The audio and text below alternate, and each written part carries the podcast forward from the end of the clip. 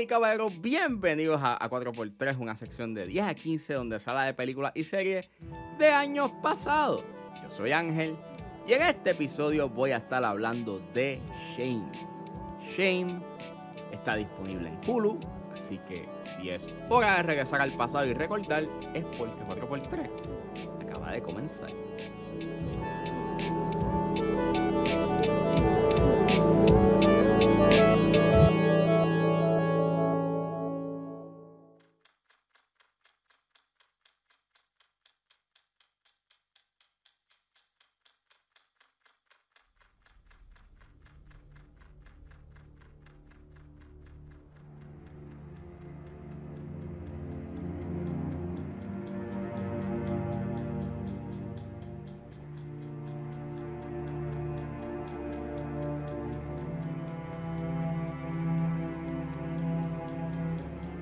Shame es una película dirigida por Steve McQueen, es escrita por McQueen y Abby Morgan, y el elenco lo compone Michael Fassbender, Carrie Mulligan y James Batchdale, y trata sobre la vida privada de un hombre adicto al sexo que se desmorona cuando su hermana se queda en su apartamento por tiempo indefinido. Disclaimer, esta película tiene temas de consumo de droga y hay una escena donde se da un intento de suicidio, así que sugiero discreción.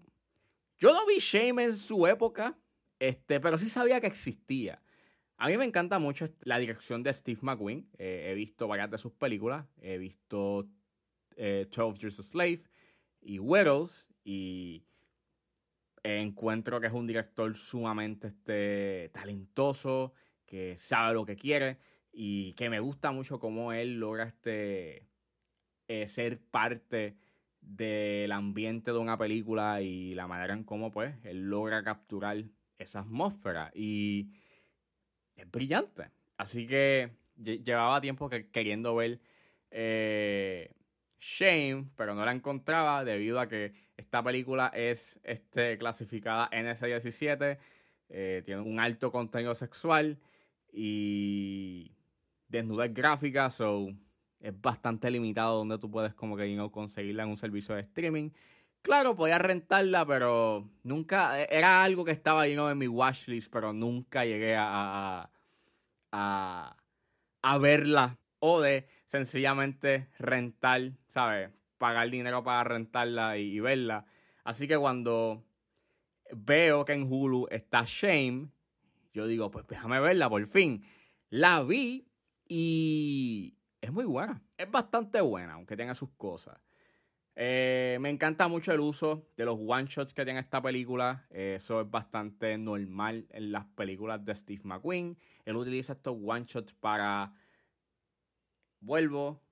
Para hacerte parte de la escena y estar inmerso en la atmósfera y lo que sucede en la película. Tienes estos one shots eh, activos a principio de película que cuando se abren las puertas del tren y el personaje de, Michael Fassbender sale y básicamente está como que chocando con los que van a entrar eh, al tren y los que están saliendo. Y es bastante, vuelvo, inmersivo, te sientes parte de la escena. Lo mismo se puede decir con otro one shot donde ves este el personaje de Michael Fassbender jogueando y literalmente es un tiro, es un one shot lateral y estás viendo cómo él va de calle en calle cruzando y es bastante dinámico y es bastante, eh, vuelvo, genuino y vuelvo, te haces el inmerso en la escena y en la atmósfera de la película. Y luego también tienes estos one shots pasivos donde la cámara está estática y literalmente estás viendo como estos actores están showcasing su talento. Como por ejemplo la escena eh, donde el personaje de Michael Fassbender está eh, peleando con el personaje de Carrie Mulligan y es una escena bastante heavy y es bien emocional y estás viendo cómo esas emociones van floreciendo poco a poco y cómo los ánimos se van caldeando y en verdad está bien, bien hecho y actúan magistralmente. Again, las actuaciones de Fassbender y Mulligan son excepcionales, en verdad. Es interesante la dinámica que se da en la película con respecto a sus personajes, porque ellos son hermanos, pero obviamente este llevan tiempo que no se ven y obviamente este Michael Fassbender está pues es un adicto al sexo y él como que siente vergüenza que la hermana lo sepa y en algunas escenas este, ella descubre you know, la que hay con él y es una relación bien extraña, you know, porque sí, en el, al principio él pues obviamente se convierte como que en este hermano que está pues, you know, eh, cuidándola, obviamente le da el espacio para que pueda vivir y le hace el desayuno y toda la cosa, pero poco a poco la relación se va poniendo como que mucho más rocky y mucho más inestable eh, y como que él ya llega a este punto en donde quiere que salga de la casa. Es bien extraña la relación de ellos porque hasta en punto llega a como que a sobrepasar las líneas de la privacidad y es bien awkward y strange. Y me está bien interesante la manera en cómo la película habla sobre la adicción y sobre la soledad. Básicamente, pues, eh, el personaje de Michael Fassbender, al estar tan inmerso en su adicción, él básicamente ve las cosas desde otra perspectiva. él no está como que en búsqueda de algo, you know, de conexiones humanas. Y hasta en puntos hay un cierto tipo de vergüenza nuevamente, cuando la hermana a veces descubre, eh, llega a descubrir, you know, la que hay con él y de que es adicto eh, al sexo, pues la cosa como que cambia.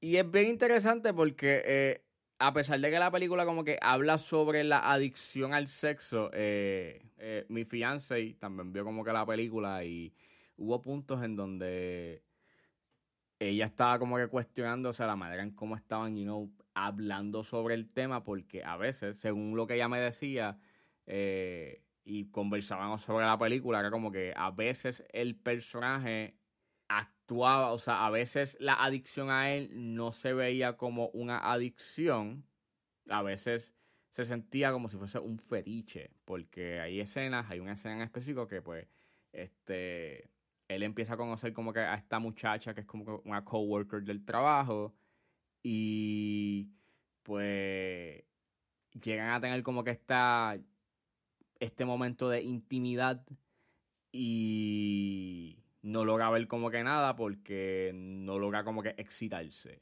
Y otra escena, y la escena siguiente, pues él logra pues tener intimidad con una persona you random y básicamente como que eh, mi fianza me decía como que, pero no entiendo lo que quiere hacer la película porque si se basa en la adicción al sexo, pues este tipo estaría, you know, teniendo relaciones normal con esta persona porque lo que él está viendo es sencillamente, pues, lo que él quiere es sexo. No está buscando más nada, solamente sexo.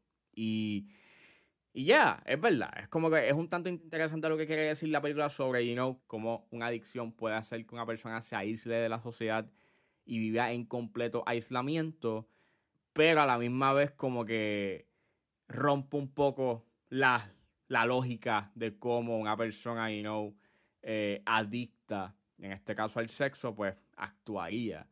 Y poco a poco la lógica se va rompiendo mucho, un, poco más, porque para mí no me hace sentido y se nota que es como que un producto de su tiempo el de que este tipo, el personaje de Michael Fassbender, tenga porno en, su, en la computadora de su trabajo. Maybe soy yo, pero, o sea, no sé si en todas las compañías son iguales, pero hay algunas compañías que básicamente o ponen un parental control o sencillamente saben lo que tú estás haciendo con esa computadora.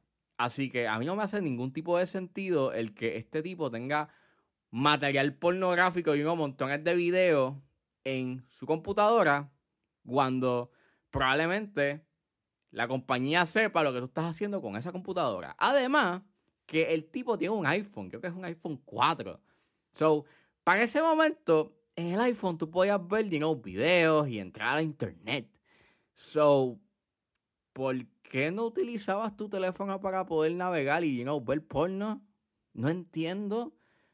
También tienes como que esta escena de que transcurre en una discoteca gay que es bastante cuestionable y no la manera, la imagen que quiere como que representar sobre la comunidad gay y ya, sí, se nota que es como que también un producto de su tiempo porque la la escena o por lo menos en el momento en donde está, you know, el personaje de Michael de de Fassbender es como que bastante bajo, está como que tocando fondo en su adicción y busca, you know, satisfacerse sexualmente con cualquiera.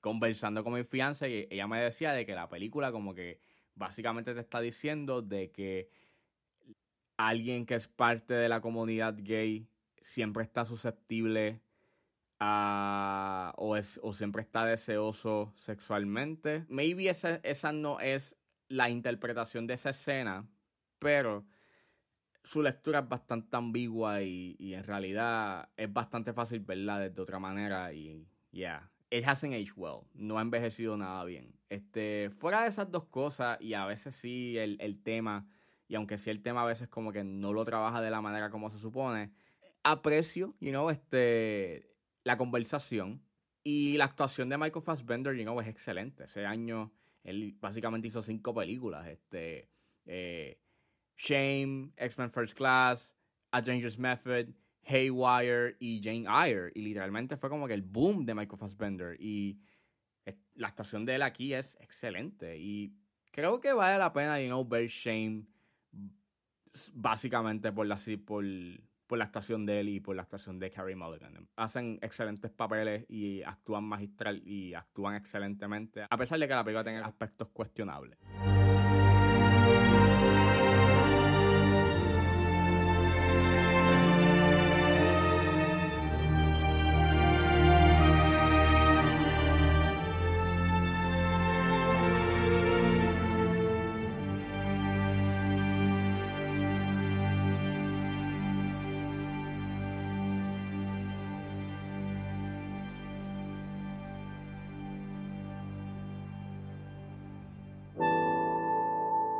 Bueno, eso fue todo en este episodio de A4x3. Espero que les haya gustado. Suscríbanse a mis redes sociales. Estoy en Facebook, Twitter e Instagram con ángeles.br.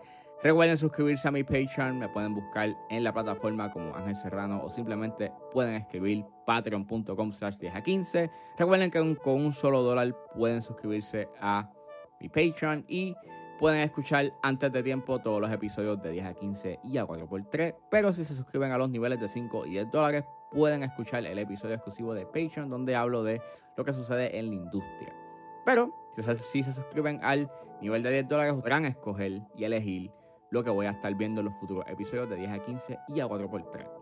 Recuerden buscarme en su proveedor de podcast favorito como 10 a 15 con Ángel Serrano. Gracias por escucharme y nos vemos en la próxima.